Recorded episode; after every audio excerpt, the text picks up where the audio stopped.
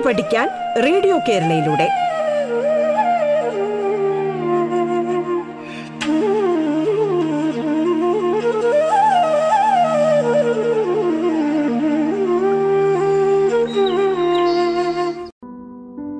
നമസ്കാരം. പാഠത്തിന്റെ ഇന്നത്തെ അധ്യായത്തിൽ നിങ്ങളോടൊപ്പം ഞാൻ സനൽകുമാർ.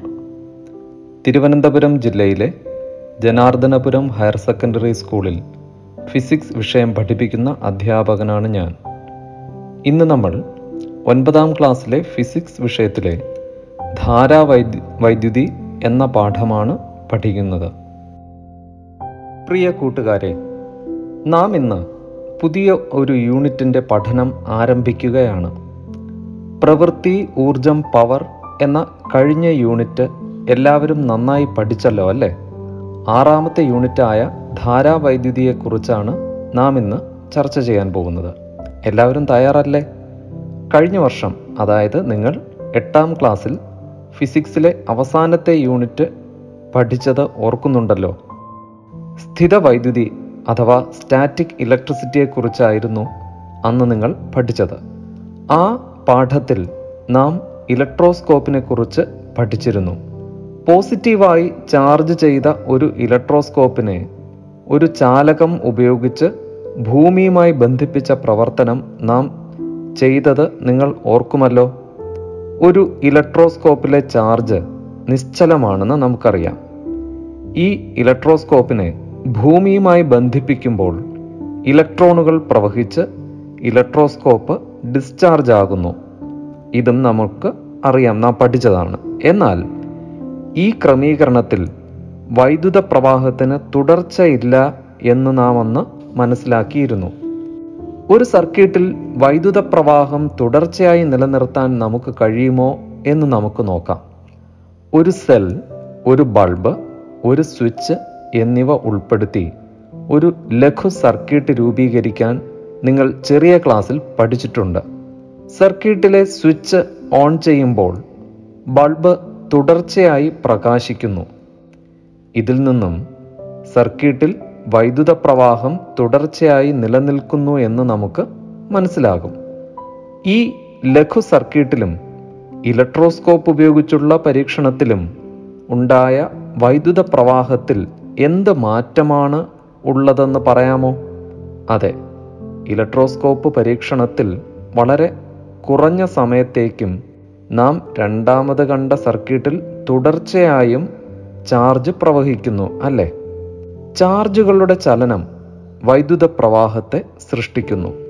ചാലകങ്ങളിലെ വൈദ്യുത പ്രവാഹത്തിന് കാരണം സ്വതന്ത്ര ഇലക്ട്രോണുകളാണെന്ന് നമുക്കറിയാം. ഇലക്ട്രോലൈറ്റുകളിലും വാതകങ്ങളിലും വൈദ്യുത പ്രവാഹമുണ്ടാകാൻ കാരണം അയോണുകളാണ്.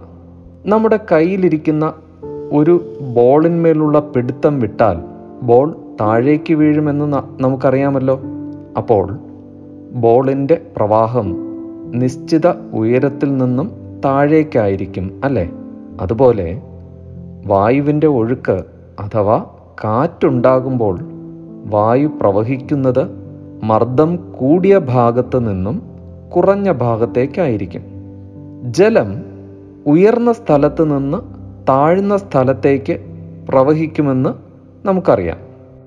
എല്ലാത്തരം പ്രവാഹങ്ങളും ഉണ്ടാകണമെങ്കിൽ ഊർജ നിലയിൽ വ്യത്യാസമുള്ള രണ്ട് സ്ഥാനങ്ങൾ വേണമെന്ന് ഈ ഉദാഹരണങ്ങളിൽ നിന്നൊക്കെയും നമുക്ക് മനസ്സിലാകും. യു ആകൃതിയിലുള്ള വാൽവ് ഘടിപ്പിച്ച ഒരു പി വി സി പൈപ്പിൽ വാൽവ് അടച്ച ശേഷം പൈപ്പിന്റെ ഒരു ഭാഗത്ത് ഉയർന്ന നിരപ്പിലും മറുഭാഗത്ത് താഴ്ന്ന നിരപ്പിലും ജലം ഒഴിക്കുക. ഉയർന്ന ജലനിരപ്പ് ഉള്ള ഭാഗത്ത് പൊട്ടൻഷ്യൽ എനർജി കൂടുതലും താഴ്ന്ന ജലനിരപ്പ് ഉള്ള ഭാഗത്ത് പൊട്ടൻഷ്യൽ എനർജി കുറവുമാണെന്ന് നാം പഠിച്ചിട്ടുണ്ട്. വാൽവ് തുറക്കുമ്പോൾ ഊർജ നിലയിലെ വ്യത്യാസം അഥവാ ഗ്രാവിറ്റേഷണൽ പൊട്ടൻഷ്യൽ വ്യത്യാസം ഉള്ളതുകൊണ്ടാണ് ജലപ്രവാഹം സാധ്യമാകുന്നത്. ഉയർന്ന സ്ഥലത്ത് നിന്ന് താണ സ്ഥലത്തേക്ക് ജലം പ്രവഹിക്കുന്നു. ജലനിരപ്പ് തുല്യമാകുമ്പോൾ പ്രവാഹം നിലയ്ക്കുകയും ചെയ്യുന്നു. ഒരു ബൾബിനെ സ്വിച്ച് ഉപയോഗിച്ച് ഘടിപ്പിച്ചാൽ നമുക്ക് ബൾബിനെ പ്രകാശിപ്പിക്കാൻ കഴിയില്ല. സർക്യൂട്ടിൽ തുടർച്ചയായി ഇലക്ട്രിക് പൊട്ടൻഷ്യൽ വ്യത്യാസം നിലനിർത്തിയാൽ മാത്രമേ തുടർച്ചയായ വൈദ്യുത പ്രവാഹം സാധ്യമാവൂ. എന്നാൽ മാത്രമേ ബൾബ് തുടർച്ചയായി പ്രകാശിക്കൂ. ഇലക്ട്രിക് പൊട്ടൻഷ്യൽ കൂടിയ ഭാഗത്ത് നിന്ന് കുറഞ്ഞ ഭാഗത്തേക്കാണ് കറണ്ട് ഒഴുകുക. പൊട്ടൻഷ്യൽ വ്യത്യാസത്തിന്റെ യൂണിറ്റ് വോൾട്ടാണ് ഇത് അളക്കാനുള്ള ഉപകരണമാണ് വോൾട്ട് മീറ്റർ ഒരു ബിന്ദുവിൽ നിന്ന് മറ്റൊരു ബിന്ദുവിലേക്ക് ഒരു കൂളോം ചാർജ് എത്തിക്കാൻ വേണ്ടി ഒരു ജൂൾ പ്രവൃത്തി ചെയ്തെങ്കിൽ ആ ബിന്ദുക്കൾ തമ്മിലുള്ള പൊട്ടൻഷ്യൽ വ്യത്യാസം ഒരു വോൾട്ട് ആണ്. ഒരു വോൾട്ട് എന്നാൽ അപ്പോൾ ഒരു ബിന്ദുവിൽ നിന്ന് മറ്റൊരു ബിന്ദുവിലേക്ക് ഒരു കൂളോം ചാർജ് എത്തിക്കാൻ വേണ്ടി ഒരു ജൂൾ പ്രവൃത്തി ചെയ്തു എങ്കിലാണ് ആ ബിന്ദുക്കൾ തമ്മിലുള്ള പൊട്ടൻഷ്യൽ വ്യത്യാസം ഒരു വോൾട്ട് എന്ന് പറയുക. ഒരു ചാലകത്തിന്റെ അഗ്രങ്ങൾക്കിടയിൽ പൊട്ടൻഷ്യൽ വ്യത്യാസം നിലനിർത്താനുള്ള കഴിവാണ് വിദ്യുത് ചാലക ബലം അഥവാ electromotive force E M F എന്നിതിനെ ചുരുക്കി വിളിക്കുന്നു. ഒരു ചാലകത്തിന്റെ അഗ്രങ്ങൾക്കിടയിൽ പൊട്ടൻഷ്യൽ വ്യത്യാസം നിലനിർത്താനുള്ള കഴിവാണ് ഇ എം എഫ്. ഒരു സെല്ലിന്റെ ഇ എം എഫ് അളക്കുന്നത് വോൾട്ട് എന്ന യൂണിറ്റിലാണ്. യു ആകൃതിയിലെ പി വി സി പൈപ്പിൽ ജലപ്രവാഹം നിലച്ചത് നാം നേരത്തെ കണ്ടു.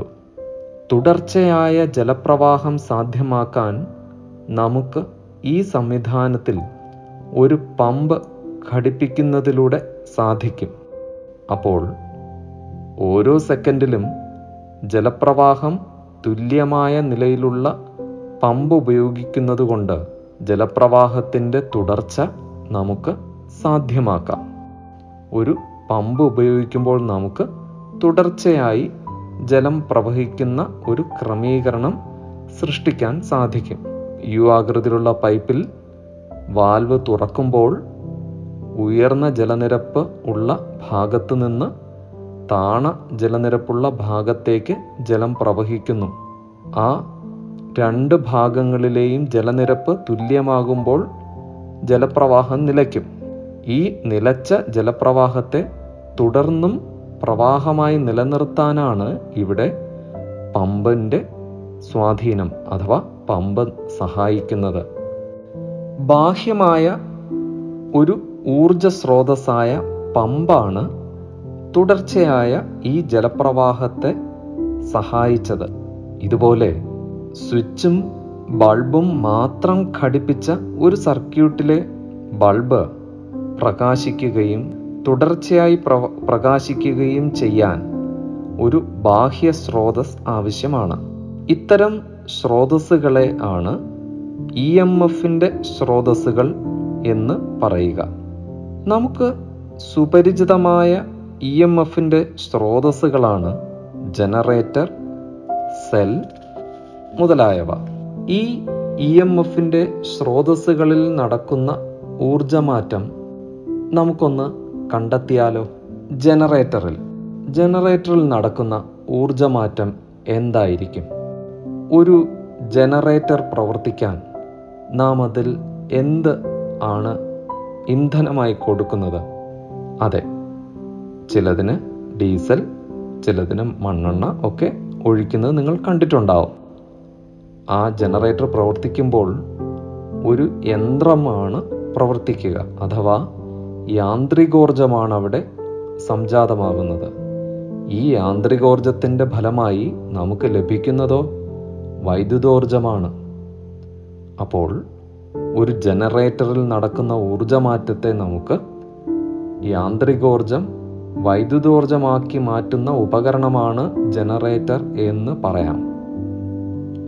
ഒരു സെല്ലിലാണെങ്കിലോ സെല്ലിൽ നടക്കുന്ന ഊർജമാറ്റം എന്താണെന്ന് പറയാമോ? അതെ ഒരു സെല്ലിനുള്ളിൽ ചില രാസവസ്തുക്കളാണ് കാണുക. അപ്പോൾ ഒരു സെല്ലിനുള്ളിലെ രാസോർജത്തെ വൈദ്യുതോർജമാക്കി മാറ്റപ്പെടുകയാണ് ചെയ്യുന്നത്. ഒരു സെല്ല് ഉപയോഗിക്കുമ്പോൾ സെല്ല് സെല്ലിൽ സംഭവിക്കുന്ന ഊർജമാറ്റം രാസോർജത്തെ വൈദ്യുതോർജമാക്കി മാറ്റുന്നു എന്ന പ്രക്രിയയാണ് സംഭവിക്കുന്നത്. ഊർജമാറ്റമാണ് സംഭവിക്കുന്നത്.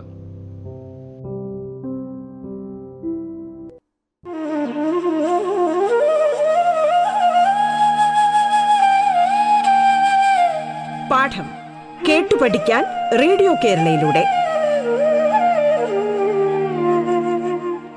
പാഠത്തിൽ ഇനി ഇടവേള.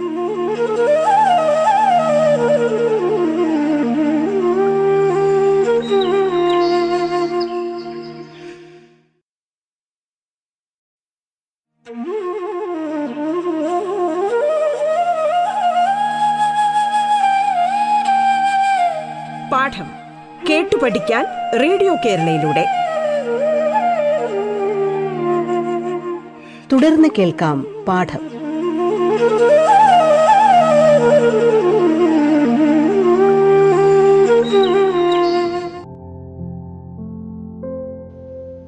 ഒരു ജല സർക്യൂട്ടിനെയും വൈദ്യുത സർക്യൂട്ടിനെയും താരതമ്യം ചെയ്യുമ്പോൾ നാം കണ്ട യു ഷേപ്പിലുള്ള യു ആകൃതിയിലുള്ള പി വി സി പൈപ്പിൽ ജലം തുടർച്ചയായി പ്രവഹിക്കുന്ന ഒരു സംവിധാനം ഉണ്ടാക്കി. ഇതിനെ നമുക്ക് ഒരു ജല സർക്യൂട്ട് എന്ന് വിളിക്കാം. വൈദ്യുത സർക്യൂട്ട് നാം കണ്ടതാണ്. സ്വിച്ചും ബൾബും ഇ എം എഫിന്റെ ഒരു സ്രോതസ്സും ഘടിപ്പിച്ച വൈദ്യുത സർക്യൂട്ട്.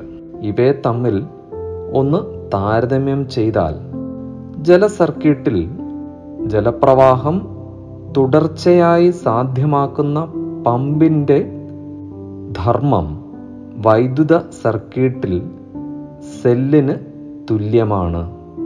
വൈദ്യുത സർക്യൂട്ടിലെ സെല്ലാണ് വൈദ്യുത സർക്യൂട്ടിൽ തുടർച്ചയായി വൈദ്യുത പ്രവാഹം സാധ്യമാക്കുന്നത്. അതുപോലെ ഒരു ജല സർക്യൂട്ടിൽ പമ്പാണ് തുടർച്ചയായ ജലപ്രവാഹം സാധ്യമാക്കുന്നത്. ജലപ്രവാഹം വൈദ്യുത ചാർജിന്റെ ഒഴുക്കിന് തുല്യമായി നമുക്ക് കണക്കാക്കാം. ജലപ്രവാഹത്തിന്റെ സർക്യൂട്ടിലെ വാൽവ് വൈദ്യുത പ്രവാഹത്തിന്റെ സർക്യൂട്ടിലെ സ്വിച്ചിന് സമാനമായും പ്രവർത്തിക്കുന്നു എന്ന് നമുക്ക് ചിന്തിക്കാവുന്നതേ ഉള്ളൂ. ഒരു ചാലകത്തിലൂടെ വൈദ്യുത പ്രവാഹം തുടർച്ചയായി സാധ്യമാകണമെങ്കിൽ ചാലകത്തിന്റെ രണ്ട് അഗ്രങ്ങളും തമ്മിൽ പൊട്ടൻഷ്യൽ വ്യത്യാസം ഉണ്ടായിരിക്കണമെന്നും. അതിനായി ഇ എം എഫിന്റെ സ്രോതസ് ആവശ്യമാണെന്നും നമുക്ക് മനസ്സിലാക്കാം. ഒരു വൈദ്യുത സർക്യൂട്ടുമായി ബന്ധപ്പെട്ട് കുറച്ചുകൂടെ വിശദമായ പഠനം നമുക്ക് ആവശ്യമാണ്. ധാരാവൈദ്യുതി എന്നുള്ളതാണല്ലോ നമ്മുടെ ഈ യൂണിറ്റിന്റെ പേര്. അതുകൊണ്ട് തന്നെ വൈദ്യുത സർക്യൂട്ടിനെ സംബന്ധിച്ച വിശദമായ പഠനം നാം ഈ യൂണിറ്റിൽ നടത്തുകയാണ്. എന്താ? എല്ലാവരും തയ്യാറാണല്ലോ? ഒരു വോൾട്ട് മീറ്റർ ആറ് വോൾട്ട് മൂന്ന് വാട്ട് എന്നെഴുതിയ ഒരു ബൾബ് ഒന്ന് പോയിന്റ് അഞ്ച് വോൾട്ടിന്റെ ഒരു സെൽ ഒരു സ്വിച്ച് എന്നിവ ഉപയോഗിച്ച് ഒരു വൈദ്യുത സർക്യൂട്ട് നിർമ്മിച്ച് പ്രവർത്തിച്ച് നോക്കാൻ നിങ്ങൾക്കറിയാം. ഇതിൽ വോൾട്ട് മീറ്റർ ഘടിപ്പിക്കേണ്ടത് ബൾബിന് സമാന്തരമായാണ്. സ്വിച്ച് ഓൺ ചെയ്ത് വോൾട്ട് മീറ്റർ റീഡിംഗ് നാം പരിശോധിക്കുമ്പോൾ വോൾട്ട് മീറ്ററിൽ സൂചിപ്പിക്കുന്ന അളവ് ബൾബിന് ലഭിക്കുന്ന വോൾട്ടതയെയാണ് സൂചിപ്പിക്കുന്നത് എന്ന് നാം തിരിച്ചറിയുന്നു. തുടർന്ന് സർക്യൂട്ടിലെ സെൽ മാറ്റി മൂന്ന് വോൾട്ട് ആറ് വോൾട്ട് എന്നിങ്ങനെ വ്യത്യസ്ത വോൾട്ടതയിലുള്ള ബാറ്ററി ഘടിപ്പിച്ച് ബൾബിന് ലഭിക്കുന്ന വോൾട്ടത ഒന്ന് കണ്ടെത്തൂ. വോൾട്ടത വർദ്ധിപ്പിക്കാൻ വിവിധ സെല്ലുകളെ സംയോജിപ്പിക്കുകയാണല്ലോ ചെയ്തത്. സെല്ലുകളെ ഉചിതമായ രീതിയിൽ ബന്ധിപ്പിക്കുമ്പോൾ അതിനെ ബാറ്ററി എന്ന് പറയുന്നു. സെല്ലും ബാറ്ററിയും തമ്മിൽ സാമ്യ വ്യത്യാസങ്ങളുണ്ട്. ബാറ്ററി എന്നാൽ സെല്ലുകളെ ഉചിതമായ രീതിയിൽ ബന്ധിപ്പിക്കുന്ന സംവിധാനമാണ് ബാറ്ററി. ബാറ്ററിയിൽ സെല്ലുകളുടെ ക്രമീകരണമാണുള്ളത്. അതുകൊണ്ട് തന്നെ സെല്ലും ബാറ്ററിയും തമ്മിൽ സാമ്യതയുണ്ട്. എന്നാൽ ഇവ തമ്മിൽ ചെറിയ ചില ചെറിയ വ്യത്യാസവും ഉണ്ടെന്ന് നമുക്ക് മനസ്സിലാകും. ഒരു ടി വി റിമോട്ടിൽ സെല്ലുകളെ ബന്ധിപ്പിച്ചിരിക്കുന്നത് ഏത് രീതിയിലാണെന്ന് നിങ്ങൾക്കറിയാമല്ലോ. ഒന്നിനു പുറകിൽ ഒന്നായി സെല്ലുകളെ നാം ഒരു ടി വി റിമോട്ടിൽ ഇടാറുണ്ട്. ഇത് ഈ രീതിയെ ശ്രേണി രീതി എന്നാണ് പറയുക. അപ്പോൾ ഒരു ടി വി റിമോട്ടിൽ സെല്ലുകളെ ബന്ധിപ്പിച്ചിരിക്കുന്നത് ശ്രേണി രീതിയിലാണെന്ന് നമുക്ക് മനസ്സിലാകും. ശ്രേണി രീതിയിലല്ലാതെ സെല്ലുകളെ മറ്റേതെങ്കിലും രീതിയിൽ നമുക്ക് ഘടിപ്പിക്കാൻ കഴിയുമോ? അതെ നമുക്ക് മറ്റൊരു രീതിയിലും കൂടെ സെല്ലുകളെ ഘടിപ്പിക്കാൻ കഴിയും. ഈ രീതിയെ സമാന്തര രീതി എന്ന് നമുക്ക് പറയാം. സെല്ലുകളെ നമുക്ക് രണ്ട് രീതിയിൽ ഘടിപ്പിക്കാം. ഒന്നാമത്തേത് ശ്രേണീ രീതിയും രണ്ടാമത്തേത് സമാന്തര രീതിയും. ഒന്ന് പോയിന്റ് അഞ്ച് വോൾട്ടിന്റെ നാല് സെല്ലുകളെ ശ്രേണീ രീതിയിൽ ബന്ധിപ്പിക്കുമ്പോൾ നമുക്ക് ആറ് വോൾട്ട് സഫല വോൾട്ടായി ലഭിക്കുന്നു. എന്നാൽ ഒന്ന് പോയിന്റ് അഞ്ച് വോൾട്ടിന്റെ നാല് സെല്ലുകൾ ഉപയോഗിച്ച് മൂന്ന് വോൾട്ട് ലഭിക്കത്തക്ക വിധം ബന്ധിപ്പിക്കാൻ സമാന്തര രീതിക്ക് മാത്രമേ സാധിക്കുകയുള്ളൂ. ശ്രേണി രീതിയിൽ സെല്ലുകളെ എങ്ങനെ ഘടിപ്പിക്കാം എന്ന് പറയാമോ? ഒരു സെല്ലിന്റെ പോസിറ്റീവിനെ രണ്ടാമത്തേതിന്റെ നെഗറ്റീവിലേക്ക് എന്ന ക്രമത്തിൽ സെല്ലുകളെ ഒന്നിനൊന്ന് തുടർച്ചയായി ബന്ധിപ്പിക്കുന്ന രീതിയാണ് ശ്രേണി രീതി. അപ്പോൾ സമാന്തര രീതി എന്തായിരിക്കും? അതെ സെല്ലുകളുടെ സമാന ധ്രുവങ്ങൾ പരസ്പരം ബന്ധിപ്പിക്കുന്ന രീതി അഥവാ സെല്ലുകളുടെ പോസിറ്റീവ് അഗ്രങ്ങളെ തമ്മിൽ ബന്ധിപ്പിക്കുകയും നെഗറ്റീവ് അഗ്രങ്ങളെ തമ്മിൽ ബന്ധിപ്പിക്കുകയും വിവിധ സെല്ലുകൾ അഞ്ച് സെല്ലുകളാണ് ഉപയോഗിക്കുന്നതെങ്കിൽ അഞ്ച് സെല്ലുകളുടെയും പോസിറ്റീവുകളെ തമ്മിലും പരസ്പരം ബന്ധിപ്പിക്കുക അതുപോലെ നെഗറ്റീവുകളെ തമ്മിലും പരസ്പരം ബന്ധിപ്പിക്കുന്ന രീതി ഇതാണ് സമാന്തര രീതി. ഇത് ശ്രേണി രീതിയിൽ നിന്ന് തികച്ചും വ്യത്യസ്തമാണ്. ശ്രേണി രീതിക്കും സമാന്തര രീതിക്കും വ്യത്യസ്ത സവിശേഷതകളാണ് ഉള്ളതെന്ന് ഇതിൽ നിന്ന് നമുക്ക് മനസ്സിലാകും. ശ്രേണി രീതിക്കും സമാന്തര രീതിക്കുമുള്ള സവിശേഷതകൾ നാം ശ്രദ്ധിച്ചാൽ പ്രധാനമായും നാല് വ്യത്യസ്ത സവിശേഷതകളാണ് ഇവയ്ക്കുള്ളത് എന്ന് നമുക്ക് മനസ്സിലാകും. ഈ സവിശേഷതകൾ തിരിച്ചറിയുമ്പോൾ നമുക്ക് സെല്ലുകളുടെ ക്രമീകരണം ശ്രേണിയാണോ സമാന്തരമാണോ എന്ന തിരിച്ചറിവ് ഉണ്ടാകും. അതുകൊണ്ട് ശ്രേണി രീതിയുടെയും സമാന്തര രീതിയുടെയും സവിശേഷതകൾ പഠിക്കുന്നത് ഏറ്റവും അത്യാവശ്യമാണ്. ആദ്യം നമുക്ക് ശ്രേണീ രീതിയിൽ സെല്ലുകളെ ഘടിപ്പിക്കുമ്പോൾ ആ രീതിയുടെ സവിശേഷതകൾ ഒന്ന് തിരിച്ചറിയാം. ശ്രേണീ രീതിയിൽ ആകെ ഇ എം എഫ് സർക്യൂട്ടിലെ സെല്ലുകളുടെ ഇ എം എഫിന്റെ തുകയ്ക്ക് തുല്യമാണ്. ആ ശ്രേണി രീതിയിൽ ആകെ ഇ എം എഫ് എന്നത് സർക്യൂട്ടിലെ സെല്ലുകളുടെ ഇ എം എഫിന്റെ തുകയ്ക്ക് തുല്യമാണ്. ഇ എം എഫുകളെ തമ്മിൽ കൂട്ടുമ്പോൾ ലഭിക്കുന്ന അതിന് തുല്യമാണ് ആകെ ശ്രേണി രീതിയിലുള്ള സെല്ലുകളെ ഘടിപ്പിക്കുമ്പോഴുള്ള ഇ എം എഫ് രണ്ടാമത്തേത് ഓരോ സെല്ലിലൂടെയും കടന്നു പോകുന്ന കറണ്ട് തുല്യമായിരിക്കും. ശ്രേണി രീതിയിൽ സെല്ലുകളെ കണക്ട് ചെയ്യുമ്പോൾ ഘടിപ്പിക്കുമ്പോൾ ഓരോ സെല്ലിലൂടെയും കടന്നു പോകുന്ന കറണ്ട് തുല്യമായിരിക്കും. മൂന്നാമത്തെ സവിശേഷത സർക്യൂട്ടിൽ ബാറ്ററി ഉളവാക്കുന്ന ആന്തരപ്രതിരോധം കൂടുതലായിരിക്കും. സെല്ലുകളെ ശ്രേണീ രീതിയിൽ ഘടിപ്പിക്കുമ്പോൾ ആ സംവിധാനത്തെ നമുക്ക് ബാറ്ററി എന്ന് പറയാം. ശ്രേണീ രീതിയിൽ സമാ ശ്രേണീ രീതിയിൽ സെല്ലുകളെ സർക്യൂട്ടിൽ ഘടിപ്പിക്കുമ്പോൾ ആന്തരപ്രതിരോധം കൂടുതലായിരിക്കും. അവസാനത്തേത് നാലാമത്തെ സവിശേഷത. ഉയർന്ന വോൾട്ടതയിൽ ബാഹ്യ സർക്യൂട്ടിലെ കറണ്ട് വർദ്ധിപ്പിക്കുന്നു. ശ്രേണീ രീതിയിൽ ബാറ്ററികളെ സെല്ലുകളെ ഘടിപ്പിക്കുമ്പോൾ ഉയർന്ന വോൾട്ടതയിൽ ബാഹ്യ സർക്യൂട്ടിലെ കറണ്ട് വർദ്ധിപ്പിക്കുന്നു.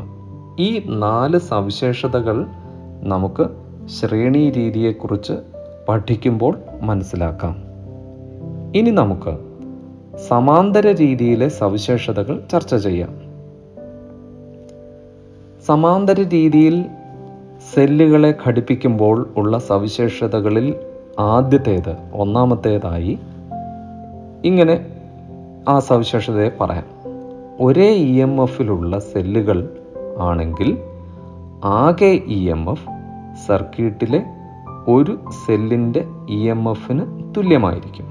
നാം ഘടിപ്പിക്കുന്ന സെല്ലുകളുടെ എല്ലാ സെല്ലുകളും തുല്യ ഇ എം എഫിലുള്ളവ ആണെങ്കിൽ സഫല എല്ലാ സെല്ലുകളുടെയും ഇ എം എഫുകളുടെ തുക ഒരു സെല്ലിന്റെ ഇ എം എഫിന് തുല്യമായിരിക്കും.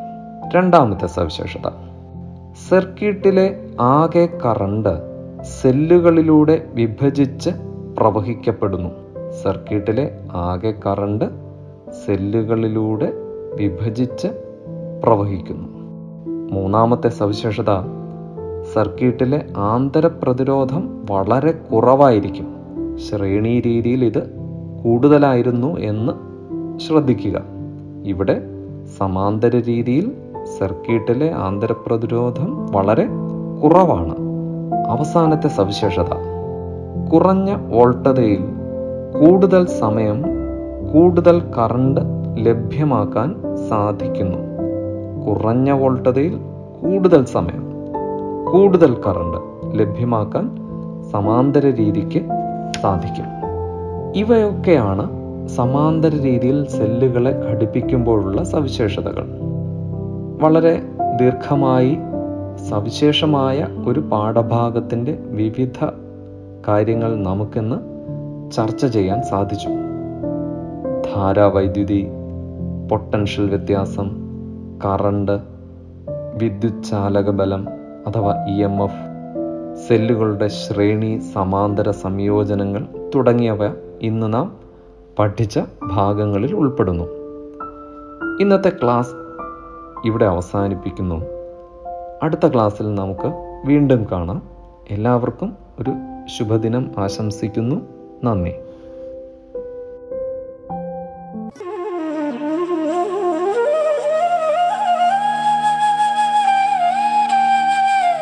പാഠം കേട്ടു പഠിക്കാൻ റേഡിയോ കേരളയിലൂടെ. പാഠത്തിന്റെ ഇന്നത്തെ അധ്യായം പൂർണമാകുന്നു. ഇനി അടുത്ത ദിവസം കേൾക്കാം. നമസ്കാരം.